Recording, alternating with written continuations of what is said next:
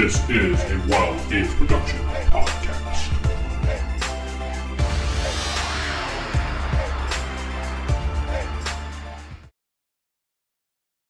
Welcome to the D&D world.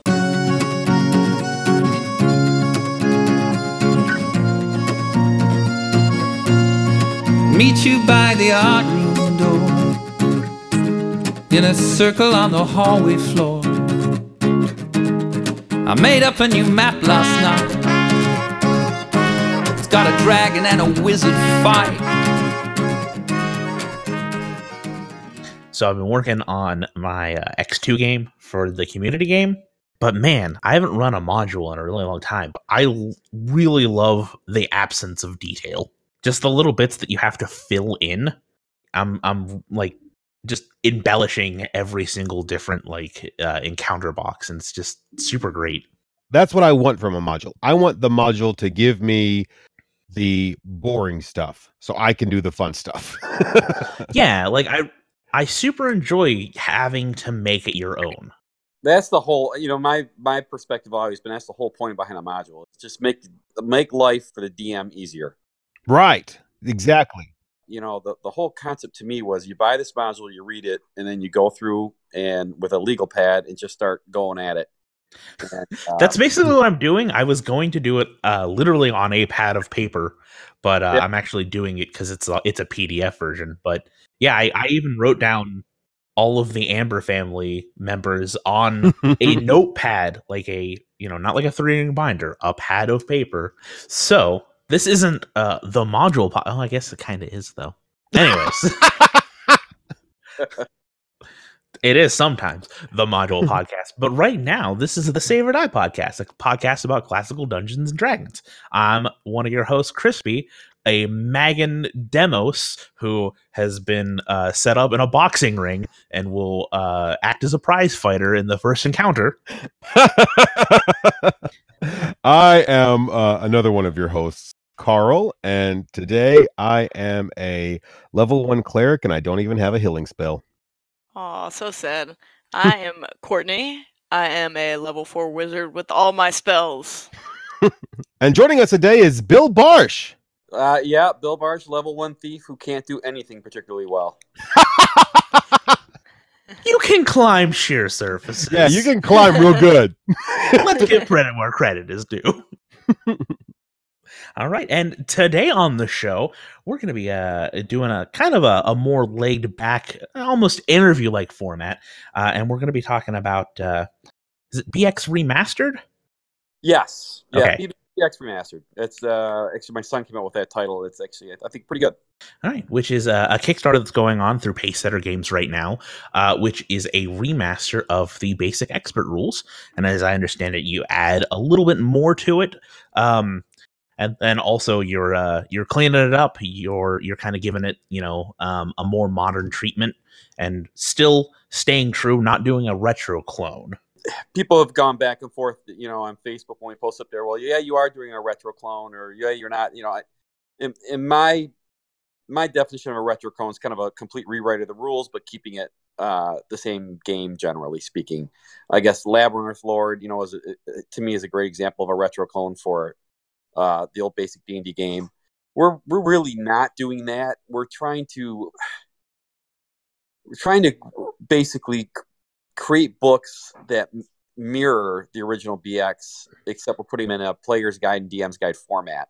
Mhm. Uh, now, that said, we are adding material to it. It's it's been almost 40 years since those books came out. You know, we've got whole new generations of players that did not play it back 40 years ago. So, you know, we want one of those people. that will that will attract them, you know, the to play the game uh, in the future. So, so we're add, adding some character classes. Um, it's still classes race. I mean, or race is class. We're still keeping that the same. Um, we're just you know trying to add it up. Uh, a few things to give it some new life, but yet we really, really want to keep the simplicity and elegance of BX. That sounds awesome. Th- for me, like I, I actually agree with you on the retro clone thing. I do want to touch on that. Um, like BX Essentials is kind of similar to what you guys are doing, um, where it's it's just the BX rules. And it's funny thing, and, and again, I don't want to get off on the tangent. You know, it, when we came up with this idea, we were actually going to do it. Um, you know, we run a lot of events and conventions and tournaments and that kind of thing. We, we we have a lot of BX modules from way back in the day that we put out. So our idea in doing this was, you know, we we noticed people either can't get the old books or they're just falling apart. So we said, you know, let's just kind of redo them.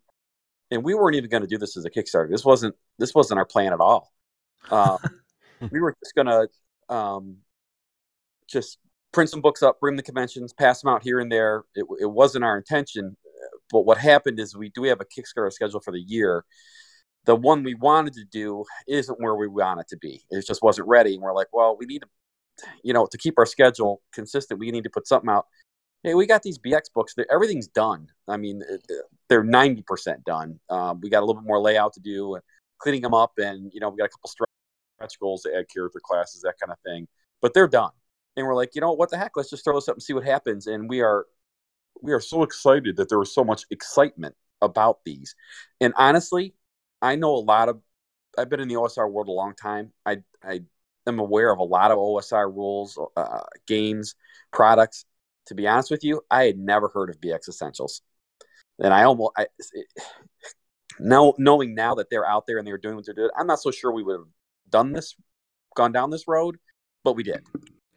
I think Um, they're still fairly similar. Um, just because BX Essentials, they're not really like Gavin Norman is not adding anything to BX uh, with the core book line, whereas you guys are wanting to expand a little bit on the rules. And I actually do have some questions about that because I saw um, some of the stuff with your stretch goals for what's being added. Um, but can you give us a little bit of detail, a, a sort of like you know what is being added, what people can look forward to?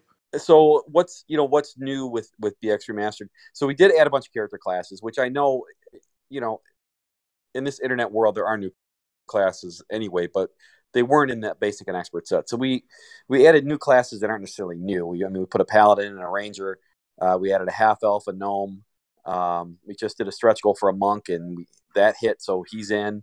Um, I think we just put the update on that today, kind of a sample page. Yeah, I saw Can- that today. Can Yeah. you tell us a little bit about one of those classes, whichever one you prefer, just like your approach to that class?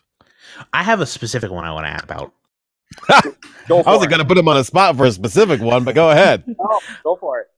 You mentioned gnome, so I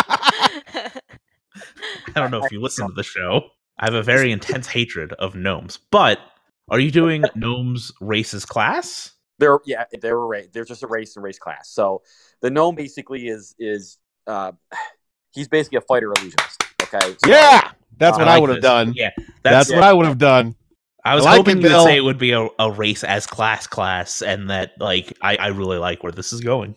Yeah, he's he's the alpha of the short world. So, um, you know, a little bit of a fighter. Uh, he's not going to fight as good as a, as a as a necessarily an elf or a fighter will, um, but he can. He's going to be better than you know for a thief, for example.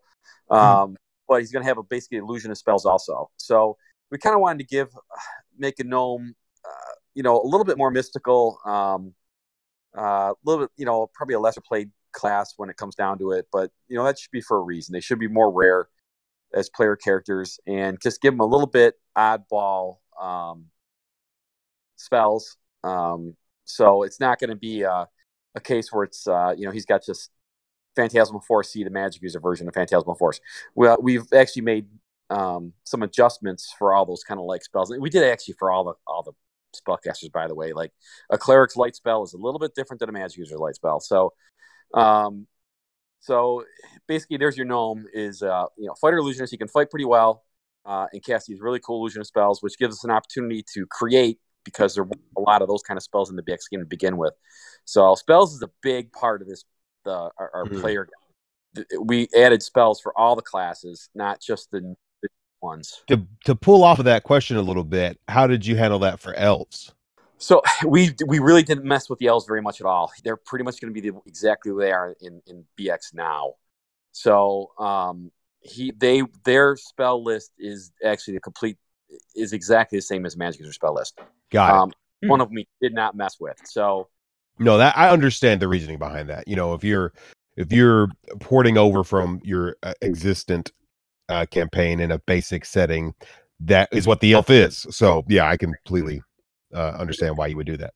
part of the idea or the whole idea behind this thing and again we, we didn't realize somebody else had kind of already done this in a way um, was we really wanted to have two books so we want to be able to have the players have a book on the table for all their stuff and the dm have his book and you know if you want multiple players guides you have multiple players guides later out there instead of uh, sorting through two different books to try and find a rule you know here there or whatever so that was kind of the, the whole premise behind that and we wanted to make sure that if you had your expert set rules um, on the table, it works with our books and vice versa. Hmm. So Elf is still the Elf. I mean, he's we haven't really changed anything. We might have, you know, you're good- you're putting me on the spot because I can't remember all these things in detail. We did adjust maybe all the races might have another ability or two, like smaller or lesser things that may not have been included originally. Um, just small tweaks, but nothing nothing huge. But yeah, the elf's going to cast spells just like a magic user, and he uses the same spell list. Are you guys keeping the 14 level cap or are you expanding? we expanded it a little bit. Some of the some of the classes go all the way to 18th, but they all don't. I think a dwarf is still. I think we keep him down at 14, 15, or 16 um, off the top of my head. Um, Hmm. Same with the halfling. He's not. He's not going to go as high. We kind of, you know, there's that old. Uh, you're going to see some AD and D overturn over or overtures in some of our stuff, and it's because my huge background is first edition AD and D. So Mhm. you're going to a little bit of that kind of drift in here uh, where the humans can generally go to higher level than most of the other races, but not always. That that's not always the case. Well, that's the way it is in BX as well. BX, Right. the humans do. yeah, the humans Yeah. can, can go a little higher, but we basically capped everything at 18. Um, and it's it's sort of my understanding with first edition um, the way i view it is a lot of the archetypes that are presented in classic d&d especially bx and, and BECMI are sort of like the they really emulate what first edition does with its multi-classing. So you know if you have your fighter magic user elves you have your you know fighter thief halflings. I don't think it's that bleed over. It sort of seems like a natural extension with D and D as a whole, my, my whole perspective, this game always tends to break down at higher levels anyway, so we didn't want to get too crazy with it. yeah Um, it- that's oh, every every- edition of d&d D&D, you know characters get to a certain level the whole game starts breaking down and starts and things start getting really wonky there can be a lot of fun involved there but it's it's not it's not traditionally where i like to go so Mhm. We we kind of still capped them out at, at like i said it, it's it's generally between 15th and 18th everyone can float around there somewhere um, which to me is plenty high to go um, and you know what you can always extrapolate it higher the, the tables are pretty simple uh, most of these classes and races are just basically doubling experience or whatever it is. Their formula is the same once they hit like ninth, tenth, eleventh level. Mhm. Um, you know, they need two hundred thousand per level to go up a level, and it pretty much stays the same all the way up. So, people want to run that's they can certainly do it, and, and we wanted to keep all options on the table, but we also have to cap everything somewhere. for the fighter because i know you mentioned that some classes get extra abilities does the fighter get uh, multiple attacks at those higher levels Yes, and there's a couple other things we're doing with him too that I I, I don't want to give away yet. Um, I kind of things we do would definitely want to leave as a surprise when people get the book. Um, you know, the fighter is and will always be the core character in any D and D game. Um, sometimes they can be a little bland, right? So um, we wanted to jazz them up a little bit, but without affecting anything, especially at the lower levels. But yes, he will get multiple attacks at higher levels, and uh, we got a couple of little tweaks in there for, uh, like I said, uh, that they can do it at higher levels also. And everything we do, we make sure we explain in these books is optional. If it doesn't show up in BX, you don't have to use it, uh, even if we have it in here. It's like an optional ability. Um, I think people will like it. And again, I, you know, the the game has changed in 40 years. Um, Mhm. We want to, we as much as we're, you know, I'm an old school guy. I've, I've been playing since 1977. So, you know, I, I know what the game was like way back, and and I have that connection to it. But I also realize that it's 2019, and we've got people playing D and D for the first time ever in the last couple of years because of the explosion of fifth edition. We shouldn't not want those people to migrate into games like BX because it's got such an old feeling. They might be um, you know, they might be daunted by saying, well, you know, that, game's just, it's too old. It's too straightforward. You know, we want to give a little bit of that flexibility in BX and make it, uh, you know, in lack of a better term, a little more sexy than it used to be today. today. And and they just may not be able to even find it or realize it existed.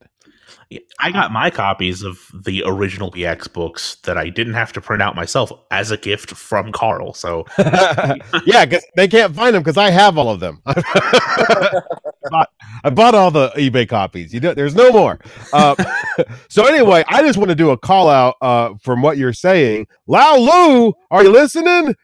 This, this is what you're looking for. He emailed us about fighters uh, uh, uh, in uh, uh, BX and about uh, missing some of these additional options you're talking about. So that sounds like that's going to be really for him if he's listening. Yeah, we pretty much did that for for every every class. Um, we gave him a little more options and a little more stuff without getting into you know this isn't second edition AD and D we're talking about. This we did we're not we're not there, but uh, a, a few more elements to the game that that most people a lot of people play with it anyway. Honestly, so um, just giving people the option to do so. So Yeah, Bill and- talking about new and different options.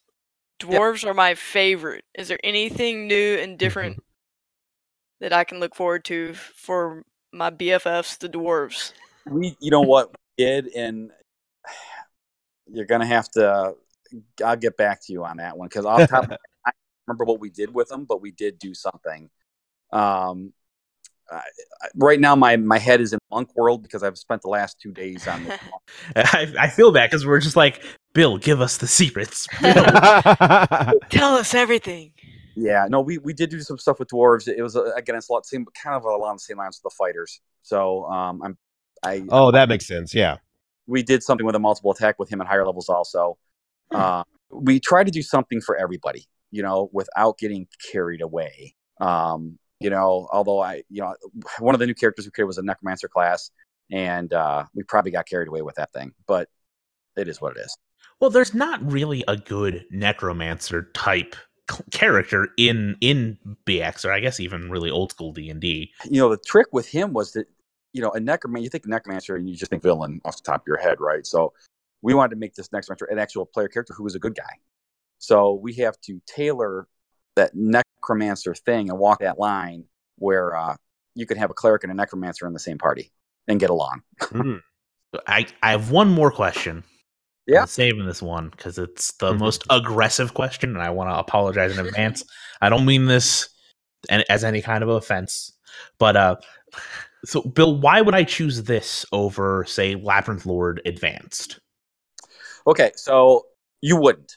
Um, and, and I'm going to be perfectly honest with you. Again, when, when we launched this Kickstarter, we weren't out here to change hearts and minds. That that that was not what we're looking to do. We weren't looking to create a game system uh, to replace everybody else's game system already using. This honestly was a was a project designed to augment. If you're already playing BX, you should keep playing BX. But here are some books that are going to let you do it uh, easier. Okay, um, your players are going to have a comprehensive guide. Everything is in that book for the player. His designing his character, all his uh, uh, stat charts. We made try to make the charts easier to use. All the spells are in that book. You don't have to go through different books. So we're not, um, you know, again, we don't want to create a new game for people to play. That really wasn't the intent of this. The intent was if you're playing BX now, here's something to make your game better. Okay. Um, so we don't want you to, to stop playing Labyrinth Lord to, to play quote unquote pace setters BX because honestly, it's not pace setters BX. This is still um, the BX you played. Like I said, people played 10, 20, 30, 40 years ago. So um, now, can you play it without the old rulebooks? Of course you can. Um, and that option is there.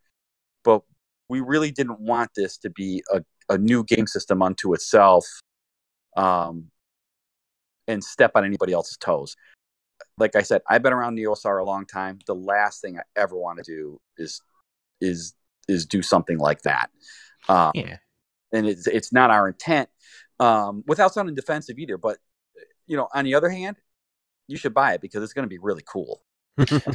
Well, even just the way you're putting it, like that, that kind of reframes it for me because you know, I, I've got the whole set of BX Essentials. I've got three copies of BX, but you know, having one player book would even, or you know, three or four copies would be nice to have at my table, so Right. they can just have them as reference guides. That's And- we did that as pledge levels too because we kind of thought that way a little bit when we did it is you know we we have a i think there's one pledge level um i don't know it's about 100 bucks but basically you get like six or seven books the dm gets a book and he gets like five or six copies of the player's handbook to pass out to all take home with them. Yeah, the the Uh, cleric level. I'm looking at that right now. Okay, yeah there you go. And um you know the you know the other thing we did too it's not just rule books we're we we've been producing uh adventure supplements and modules for what 11 years now. I mean right now you're going to get you get a box which is sweet. And then it's got obviously the player's guide game guide. And right now it's got three full print modules in it on top of all that See, on the Kickstarter, I'm actually this was my next talking point I wanted to get off of to get like the big question that I had, and then I wanted to jump into this because I see the Haunted Tower and then Grave of the Green Flame, but I don't see the third mod. So three whole modules are coming. Is that uh these are stretch goals, right? they they were but we've already met them so all three of those print modules come in the box set and Wow, that's a great deal. it is a great deal. And look, we're like I said, when we launched this Kickstarter, this Kickstarter was let's have some fun with this and see where it goes and get something out there for people. This this was never intended to be one of these hundred thousand dollar Kickstarters, and it won't be obviously. But for us, it's not about the money. It's for it's actually it's, it's actually backers. We we want to get this out to as many people as we can. And that's why I tried to set, you know, some pretty, I think, I think reasonable uh, basic pledge levels. I mean, you get the PDFs for fifteen bucks. It gives you two books and a and a module for fifteen bucks in, in PDF form. I mean, I, I don't think you get much much cheaper than that. Um, so I mean, it, it, it did well, and it, it will it, it's it's continuing to do well, and uh, we're really happy about it. And the nice thing about it, like I said, this thing is done, uh, and uh, you know we're we're excited to get get it done because we want to get it in people's hands. And uh, the cool thing about this project is it's going to be in people's hands like lightning. Um, any plans for this once it's all funded to uh, be sold at retail?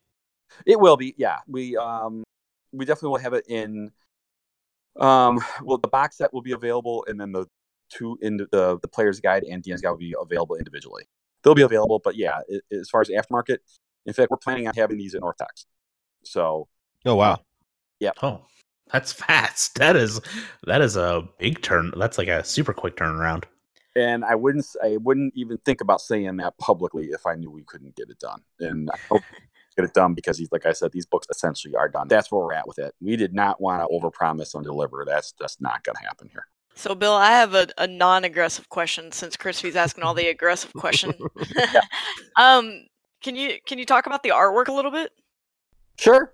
Um, so uh, we've we've got a couple of uh, uh, artists that we're using. Um, uh, one is well, one, two, three artists we're using. So well, a couple of them we've been using for years. Um, his name's Matt Costanzo. He's done a ton of work for us. He's done some covers for us, and nobody's going to know him because the only person he illustrates for is us. And uh, but he's done he does a lot of cool interior stuff. Uh, a lot of our black and whites. He doesn't do a lot of color for us, but he he, he does a cover from time to time. Um, so I, I like his style. His style. It's it's it's definitely old school. Um, he captures it pretty cool. I think uh, he's pretty unique. Um, so he's he did the characters are kind of split between him and another one of artists, Al Cook. Um, again, who's a guy who I don't know if he's ever done anything for anybody else but us, but we've we've been using both these guys for know, seven eight years now. Um, so they've been with us and we're comfortable and they know what we're looking for, and you're going to get a lot of art in these books. Um, which you know everybody likes art, and then uh, um, I don't know if you're familiar with Lloyd Metcalf. His daughter Raven is also an illustrator, and we used her. She actually did the covers for both uh, the books, and um, So is the interior black and white? Yes, yes. This is uh, this is not a a modern color book. It is definitely it, uh, covers are four color and interior is all black and white. That is so strongly my preference. I, I can't even Yeah. tell you how excited I am to hear that. I'm I'm really happy that it's gonna be. I just I hate glossy paper. It's so hard to read. So I have a question that is uh, it's not a, a big deal to me, but I know it's a big deal to a lot of people. Is this ascending or descending armor class? Oh no, this is old school. This is descending armor class. So you got armor class ten, armor class nine, you're gonna get nailed. You got armor class two, it's a lot harder. No, we uh, we did not take the swords and wizardry route on this. So we, we, we kept and, and there's nothing wrong with that. I love swords Okay. Uh, but we didn't want to go that way. No, yeah, it's a a non-issue for me, but I know a lot of people uh, draw lines in the sand over that one. They do, they do, and that is one of the that is one of the modern mechanics kept out of. I mean, I like descending armor class. It's just none of my friends, I guess, know how to subtract. so, or look at a matrix on their sheet. So I don't know. This has been really revelating to me because I was, uh, I mean, admittedly, uh, and uh, you know, you're right here, so this is a little awkward to say, but I was pretty lukewarm to the idea. I mean, I thought I was going to check it out um, at some point, but I was like, I, I don't have to back this. Yeah. I was also super lukewarm. I was like, eh. But now that you're you're telling me this stuff, I was like, yeah, I could. Yeah, got this this bucks. is I this could buy that sounds way set. way more up my alley than I thought it was going to be. I'm very Yeah, excited same. to take a look. Yeah, and a lot of that is, is on us because uh, honestly, when we launched this, we were we were well, my my son Ben, who's actually running most of this. I'm I'm kind of on the the back end of this. Um, he he's kind of handling the whole thing. He's actually down in I'm in Michigan. He's down in Florida. He's uh doing the Disney College program right now. But uh, Oh, that's a great internship. oh, it's, it's I have amazing. friends who did that in college. Yeah. yeah, he's he's absolutely loving it. But it's cool because it gives him also lots of time to, to do stuff like this. Well, the the issue was, was Gary Con was creeping up on us, and uh, this this launch window that we had was right before Gary Con. So you know, I'm trying to get ready to mobilize to go there, and he's got to fly up. So when we launched this thing, we probably did not do the best job in the world of describing exactly what this thing was and what we were trying to do. So we've tried to do that through up, updates and FAQs and that kind of thing uh, because admittedly we the, the, it may not have been as clear as uh, as we intended certainly. And I, i'm really appreciative you guys give me the opportunity to come on here and do that because I, I think you certainly have. I mean you brought stuff out that i didn't even think of Uh, there are 12 days to go on the Kickstarter. We will link to the Kickstarter in the show notes, and that's at time of recording. I'll uh, try to edit this and get the turnaround as quick as possible, uh, and get it out there for our listeners. it's it's all good like i said I, I appreciate you having me on here and we got a chance to talk about it because if again for me it's whether whether anyone backs this or not try bx if you haven't played it in a while it's just, just Absolutely. The TSR modules you're talking about, you know, X2 Castle Amber, you know, the the the whole B series, not the whole B series, most of the B series and a lot of the X series, those are amazing old TSR modules. And if you never got a chance to play them, I mean, get your hands on some of them. I mean, I, I tell people till I'm blue in the face, if you've never played X4 and X5, you need to get your hands on those modules. They're just awesome. Forget the fact that they're basic expert. They are th- th- those two modules, I, in my opinion, are two of the most well-designed modules ever written as far as playability, and that's what you get with BX.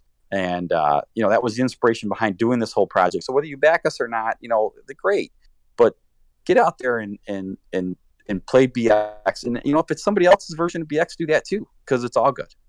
You're tugging on my geek heartstrings. I was just gonna. I was gonna say, like, uh, you know, the goal of making BX seem a little sexier, so that more modern people will come play it. Like, I totally get behind that. It's it, it's real hard for me to find people in person. Uh, we and again, yeah, and again, that comes a lot from like except for my son Ben, who's uh, he's twenty, he's about to be twenty one, but you know he's that my age gamer, right? I mean, he's he fits that demographic, so that's kind of why, uh, like I said, a lot of this project is his his his massaging and his um, kind of putting it together and and and saying here's where it needs to go, and him kind of running it um, because it gives that he's got that perspective.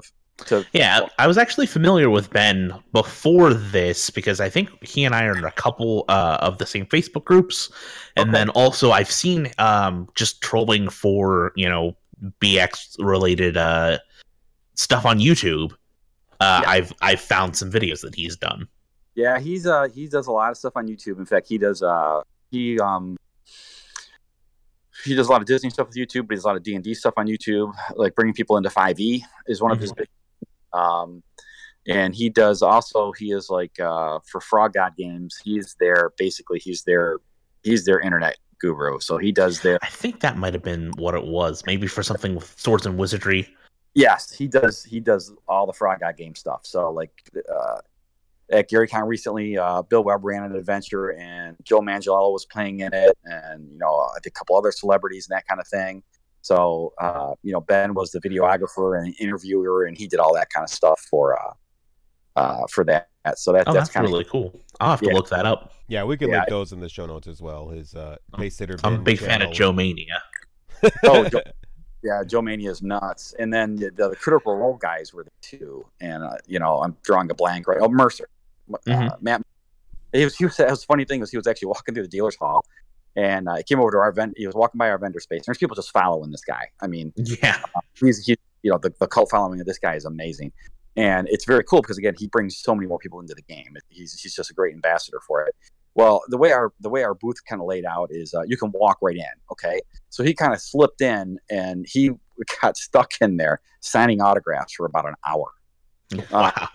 Yeah, and it, it, and it wouldn't end. And they kept apologizing. And I'm like, no, you go. You stay here as long as you want. You you guys are fantastic ambassadors to the game. You know, you just you sit here and sign autographs. I mean, who care? We, we won't sell a couple of books because you're here. I really don't care. But Or maybe you'll sell more books because they're there, you know? we will. Waiting in line to get an autograph, you start Yeah. looking at the merchandise. Sounds like a good time to be selling small pieces of paper and pen. Carl, get you your, nailed uh, get your autograph materials. I should have been thinking, but uh, but it was, it was really cool. Like I said, Ben got to. Uh, I think he did a little, little interview with him too. I mean, Ben, that's his kind of his world too, tube world and all that. So yeah, I wouldn't be surprised if you've seen him on that. But yeah, they just did some big frog god thing with uh with Joe Mangelo playing and all that kind of stuff. And uh, um, yeah, I saw think, that. yeah, That was a cool video. guys, it was awesome, and, and thanks again. And we will talk soon. And if if not, uh, I'm assuming some of you guys gonna be down in Texas or no? Yes, Carl and I will be. Awesome. I can't, but I'll be in Arkansas the for the next convention. Uh, me and Courtney run Arkansas RPG Con, Right. so Yeah. uh, if you're ever in the area, come on. Sounds like a plan. All right, thank you so much. All right, Take care. thank you. All right, bye Bye. now. And we just want to thank Bill Barsh again for being on the show and talking about his project. Uh, I think we'll jump back to something we normally do at the beginning of the show and uh, touch up on a little bit of what we've been doing in gaming lately. So I'm going to start with uh, with Courtney. What have you been doing lately? Yes. Um, we played in a game with some friends of ours. It's been an ongoing game, not necessarily a regularly scheduled game because of life. Um, but the last time we gamed, we were trying to seek out um, an NPC that's been a reoccurring NPC, and her name is Tammy. And Tammy has some special taffy that has special powers, and um, so we were trying to find Tammy with the taffy, and um, and go on our next adventure from there. Carl might can elaborate a little bit more if he wants on, on where that was going, since he's the DM of that game, and I have a poor memory. Well, so Tammy had been uh, kidnapped by uh, Ox, the uh, uh, head of the Thieves Guild, who was also allegedly her father, but turned out not to be her father. Um, so they were trying to get Tammy back to her homeland, um, where they found out that she was actually from a, a bordering kingdom called the Barony of Mord. And they stopped on the way at Rich the Lich. Oh, Rich Oh the my Lich. god. My favorite. My favorite Rich the Lich. Is this the one with his grandson, yeah, Little, little Richard? Richard. Little Richard, yeah. Little Richard's fine. Wow. That's a callback to like the first episode we did together. Not quite, but yeah, a while ago. Yeah. Yeah, it's the same campaign. So they stopped back at Rich the Lich and he did weird, creepy stuff. And uh because he's a lich. He's still a lich, it turns out. he's still weird and creepy. Oh. You would think he would get better by now, but I guess not.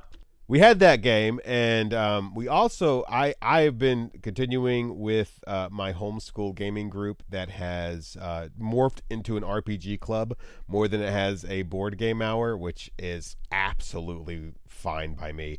I have I've decided to dub them um, the homeschool murder hobos because these nine-year-old children were sitting there. They had just set off a trap because they were like, "We can just set this trap off and not have to worry about it." So they set off a trap.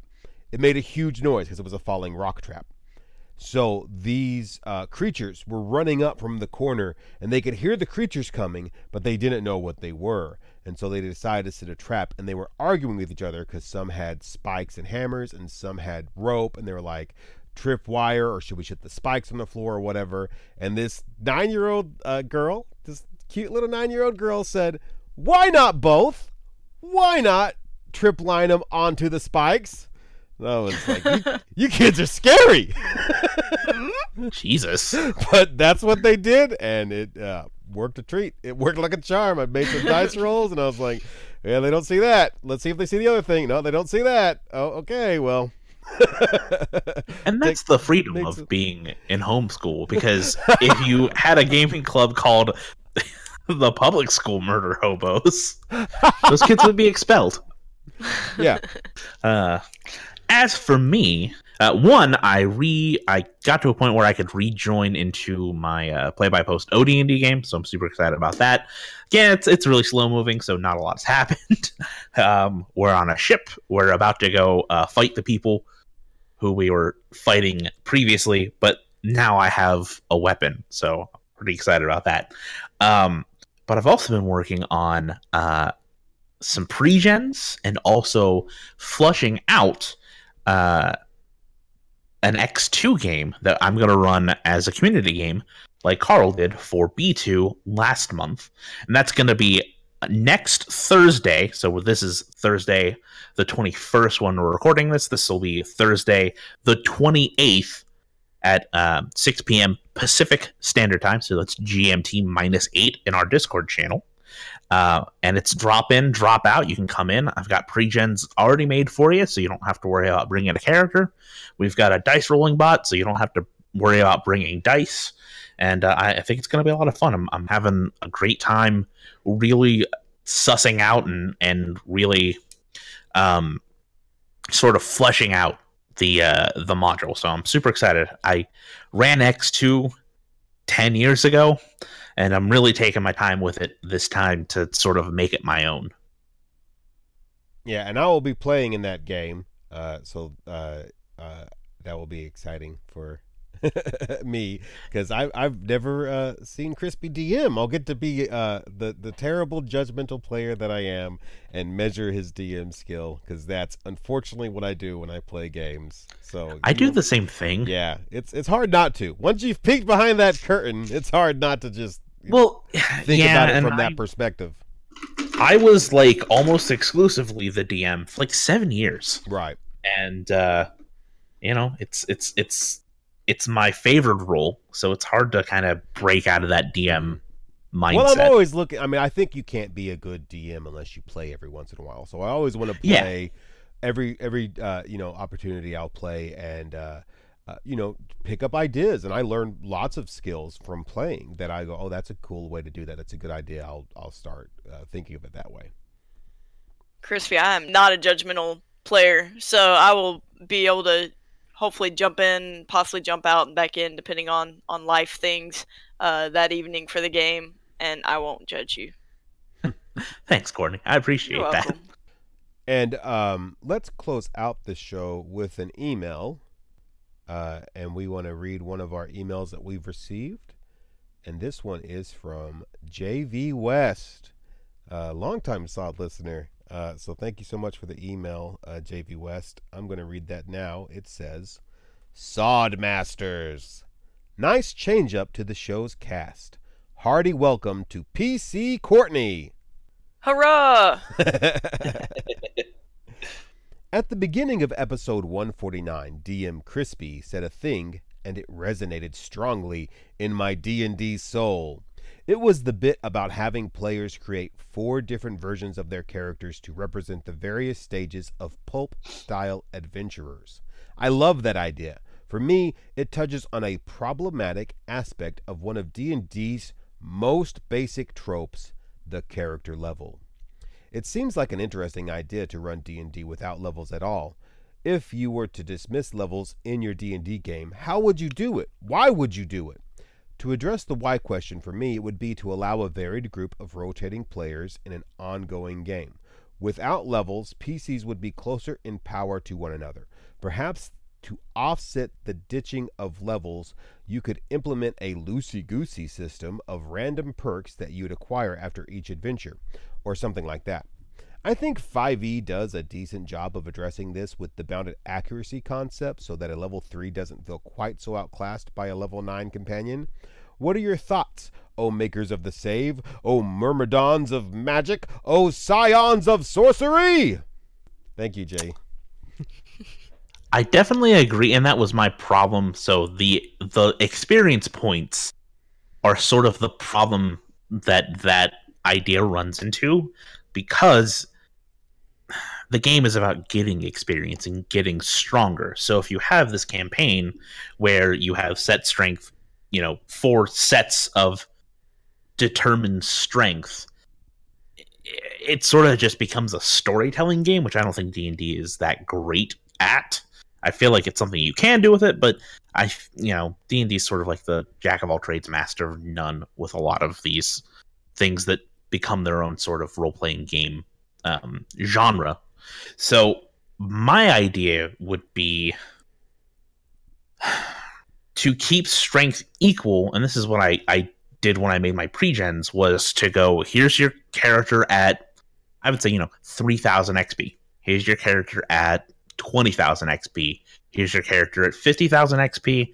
Here's your character at you know whatever higher level so you can kind of get a feel. So you know that ends up being like 3000 xp you've got some level ones and some level twos maybe a level three but i don't i don't think so. And then um at the next tier at like 20000 you know you're you're roughly about level five. And then uh going up and up you know so you So, would be comparable in just to in- power but you wouldn't be interject, Crispy, sorry, uh, and and just because uh, you know I, I'm I'm who I am. I'm sorry. Three How dare you interrupt me, Carl? Three thousand XP. You would have level three thieves and clerics. Okay, Yeah, and, and I thought so, but I started Yeah. second guessing myself. no, no, and that's the point of that uh, split is, and the reason why I think three thousand is such a good number to do is because it gives you a point where everybody's still pretty far away from their next level. Um, Mhm. but uh, uh, it it gives you that that power gradient that you see in classic D and D, where you have the cleric and the thief level a little bit faster than everybody else, and your elf is still trailing behind at level one at three thousand XP. So it gives you that idea of like this is part of the structure of the game. Sorry. Yeah.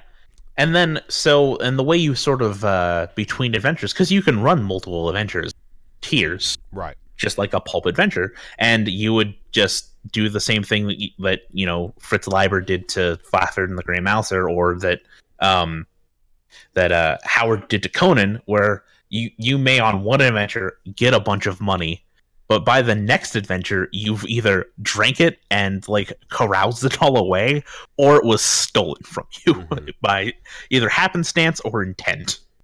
Um, and as for what uh, what he had suggested, which was giving people a grab bag of abilities, I am really resistant to do that in a BX game. Well, I think But- he's, he's kind of asking a different question than uh, than how you're going to handle it in in your in your different levels of adventuring life game. I think what he's asking is if you didn't like levels, how would you implement the removal of them? Oh, okay. I have a then sort of still the same answer, but with a different bent. Um, as some people may know if they've listened to the show for a long time or have been involved in the community, uh, at a certain point, you know, I I was like the Pathfinder kid. You know, I love Pathfinder. I was always talking about Pathfinder and how I was finding all those paths. Uh, then at a certain point, um, I uh, hate Pathfinder. I it's it's my least favorite version of D and D, just three point five in general. Um, I got really burnt out on it because it was all I was running, and uh, yeah, it's it's a lot. I had like two games going at once. It was weekly, and it was it was too much, uh, and they were getting up to like ninth level. There is a variant for um, So you can really do this very easily with 3.5. There's a variant rule set called E6, which Mhm. is uh, it means uh, ep- either Epic Six or Effective Six, where characters level normally till they hit six level, and then after that they stop, and then after every like 150,000 or 125,000 experience points, they just get a new feat. So you you know you can have this six level character who has gained you know a million extra experience points and now they just have a ton of extra feats and a ton of extra abilities. So that's how i would do that if i was going to throw out levels. I would i would like probably play an E e6 3.5 or pathfinder game. Um i think you could do the same thing with fifth edition but i don't know if it works well in the classic d&d scope. That would be my answer to that. I would just do something akin to that So, Courtney, do you have a response for the question? If you were to dismiss levels in your D and D games, how would you do it, and why would you do it? Um, I guess thinking about it from like a dwarf's point of view, they would just naturally. I mean, they would get stronger and because of and more, I guess, tank-like by their different armor and weapons that they find. So they would just naturally level up that way. Mm-hmm. Um, I think where you kind of run into how do I level up without leveling up is with your characters that gain spells. You know, oh, now you have three, or now you have four, and how do you implement that? But maybe it's more so they find a scroll and then they get a new spell, or they find a book and then they get a new spell, and so it's not necessarily all of a sudden you obtain this many experience points. You Yeah. can still have your magic users acquire more spells and learn new spells without it being because they obtained a certain number of points. Yeah, I mean, se. what you were saying about the dwarf too. Um, you know, you you get magic armor, you get magic weapons. These things make you more powerful. Right. So they're they're in a sense leveling up that way by Mm-hmm. their different types of armor, their different types of Yeah, I, um, I, I think that's a good point. Equipment is a huge um, magic items, and equipment is a huge power adjuster. For That is a really good idea. Or even um just like letting characters create their own special things. But like, you know, Conan has an Atlantean sword and it's like the dopest sword. Same with Aragorn. He's got he's also got an Atlantean sword. It's it's apparently the Atlantean sword is the thing to get. or you know, like Elric also gets an Atlantean sword.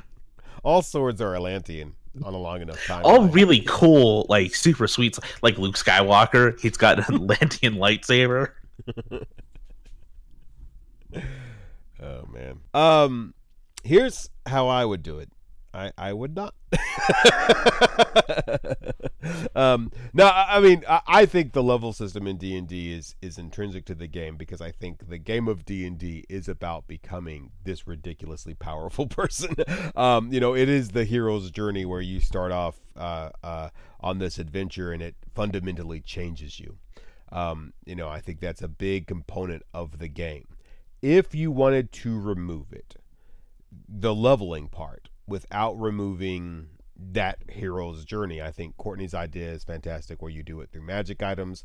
I think one thing you could consider is maybe reducing the amount of damage done by some of the bigger creatures and just limiting hit point um, uh, uh, uh, ac- ac- acquisition. The, the, the, the big difference between a level 9 fighter and a level 1 fighter is hit points. That's the biggest adjustment you're going to see between those uh, power levels. You know, and hit points is kind of this fundamental weird thing in the game where you're like, I'm not threatened by a goblin with a sword because I have so many hit points, and that doesn't really make sense. A goblin with a sword should still be a dangerous thing. So if you wanted to do that, I would keep all the powers the same, especially in classic D and D where the powers really aren't that out there, um, but just uh, curtail hit points a little bit. And we got another email uh, from Leroy. Uh, thank you so much for the email, Leroy. I'll read that now. It was great listening to you guys role playing at the end of your show. Would you guys ever take a stab at an OD&D example? something that describes the mechanics, like the man versus man combat or chainmail combat. I would even love to hear an example of Holmes combat using the dexterity initiative. I would love to know if you have any house rules about having gnomes as a player race in BX. And if you do, what are they? We kill gnomes. Well, for that last point, I would use Pacesetter Games Basic and Expert Remaster. Yeah, I think that's the gnome. best. I think that's exactly. I mean, that's on on. I, I've I've tweaked with this idea a little bit of like kind of adding more classes to BX, and I always end up uh, kind of abandoning it. But that's um, that's what I would do. That's how I would handle gnomes. Is I'd want them to be illusionist fighters the same way that elves are fighter magic. Now, uh, as far as the first question, the actual play segment will absolutely uh, uh, be slightly um, geared towards what we talked about during the episode. Uh, it's going to be the same characters. It's always going to have kind of a BX core to it. But if we were, say, talking heavily about Holmes Basic, or if we were going to talk heavily about original Dungeons and Dragons, I would want to pull some of that into the actual play segment because it's always going to kind of hark back to what the core of the show was about before it. And uh, I think that'll be our show for this episode. This episode 151. Like everyone's favorite rum. I'm doing that rhyming thing again. I'm stop that. Um, but you know, thanks for listening. Uh, you can always find us on our Facebook page. You can also find us at saveordie.info, our website. You can also check us out on our uh, Discord. There will be a link to that in the show notes. That is also where I'm going to be running this community game. So if you want to drop in, come play for a couple hours. Probably going to run from uh, 6 to about 11 my time. So a good solid five hours. So there should be plenty of opportunity. I know we've got, um, I've got quite a bit of response for people who are interested. So uh, I'm super excited for that. Um, and then you can also add us on Twitter. And uh, we, I, th- I think that's all of the places we are. Yes, there is an OSR podcast me we group uh, that Oh, uh, yeah. there is some posting on. I'm not super active on MeWe, but that does exist. I I've not been on MeWe in uh, months, so yep, feel bad about that. But Yeah. like, I guess I should pop in there. Um, yeah, so that's our show. Um, again, I've been one of your hosts, Crispy, a uh, Magen prize fighting boxer who is uh, in the service of a mad French mage. And I have been another one of your hosts, Carl, and I just made it to level two, and I got my one spill. I chose light. chose light. and I'm your host, Courtney. I am a level 4 wizard, and I just put myself to sleep with my own sleep spell. Aw. Sad. And uh, that'll be our show for this week. Thanks again for listening. And be sure to stay tuned after these messages for our actual play segment. Peace out, Cub Scout. Awesome.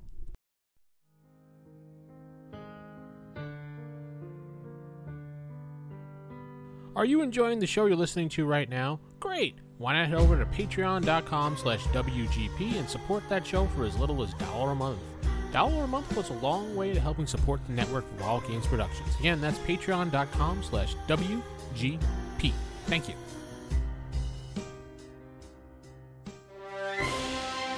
Leah Thward and Hilda have left Rockholm, and they have begun traveling down into the realms of men, where there is adventure to be found, and they have found themselves in a dungeon. The first dungeon that they have experienced together, they are in a room, a room in which they have just finished a battle. They are surrounded by the slain bodies of orcs and goblins. The room has a door that heads east and out of the dungeon. They have uh, traveled through this dungeon to the other side of the mountain range that it was under.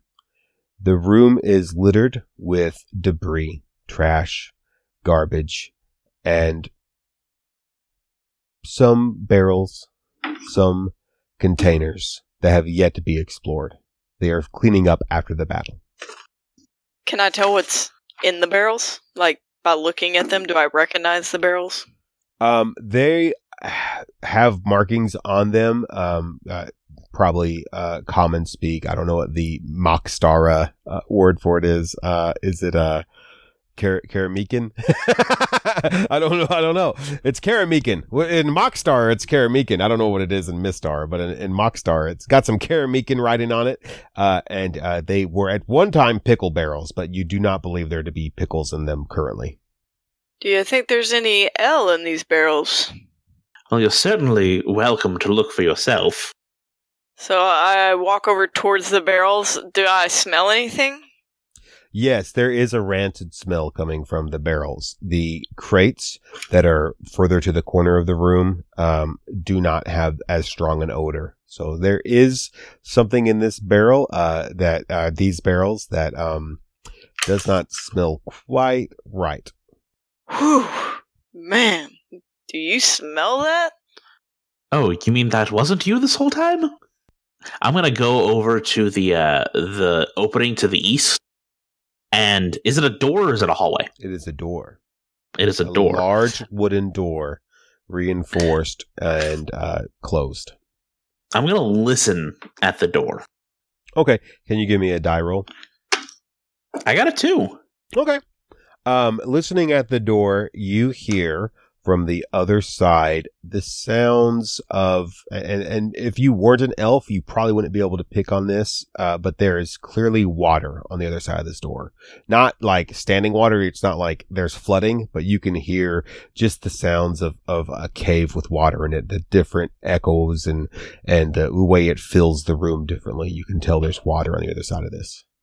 I'm gonna open the door cautiously. I'm gonna get to the other side where the handle is Okay. and sort of brace myself against the wall and uh, like jimmy the handle and swing it open. you push the door open and the door swings open uh, fairly easily uh, it's a pretty heavy door so you have to give it a good push but you're a fairly strong uh, warrior uh, poet so um, once it is pushed open nothing happens and you're able to kind of look through you see a large chamber and this chamber has a pool of water on the opposite side from the door it's a stone chamber with kind of a purplish hue to the stone. There is treasure right near the edge of the water and a long winding staircase that leads to an exit that leads out of the dungeon through the other side of the mountain. Is the staircase going up or down? The staircase is going up and it curves in the middle. And it's across the water? No, it's it is so the water fills about half of this chamber. Um, but it is it is on the side that the dry land is on. So you would have to walk along the water to get to it, but not across But the not water. through the water. And there is Okay. a pile of treasure near the water. And within that treasure, you see um, a cloak, a sword, a scroll, and a large gem, and then some coins. And we went through a bit of peril, like moderate amount of peril, very like very much peril so far on this adventure. um, yeah, I mean, you've you you only uh, fight you've had is with those orcs and goblins, and uh, you know everything else you've just done, been exploring and avoiding traps, and you know all the normal dungeon delving stuff that you are now uh, getting used to as as uh, new adventurers. But uh, now you see a pile of treasure near uh, a body of water in a purple cavern. The water has a unnatural green hue to it. I will I will call to Hilda. Hilda, I'll be- I'm trying to be as quiet as I can, but still make it Mhm. audible. Mm-hmm. Hilda, What? What? What'd you find? Psst, he like he's nodding his head towards the the room on the other side. Psst. I'll leave the rancid pickle buckets and go see what's going on.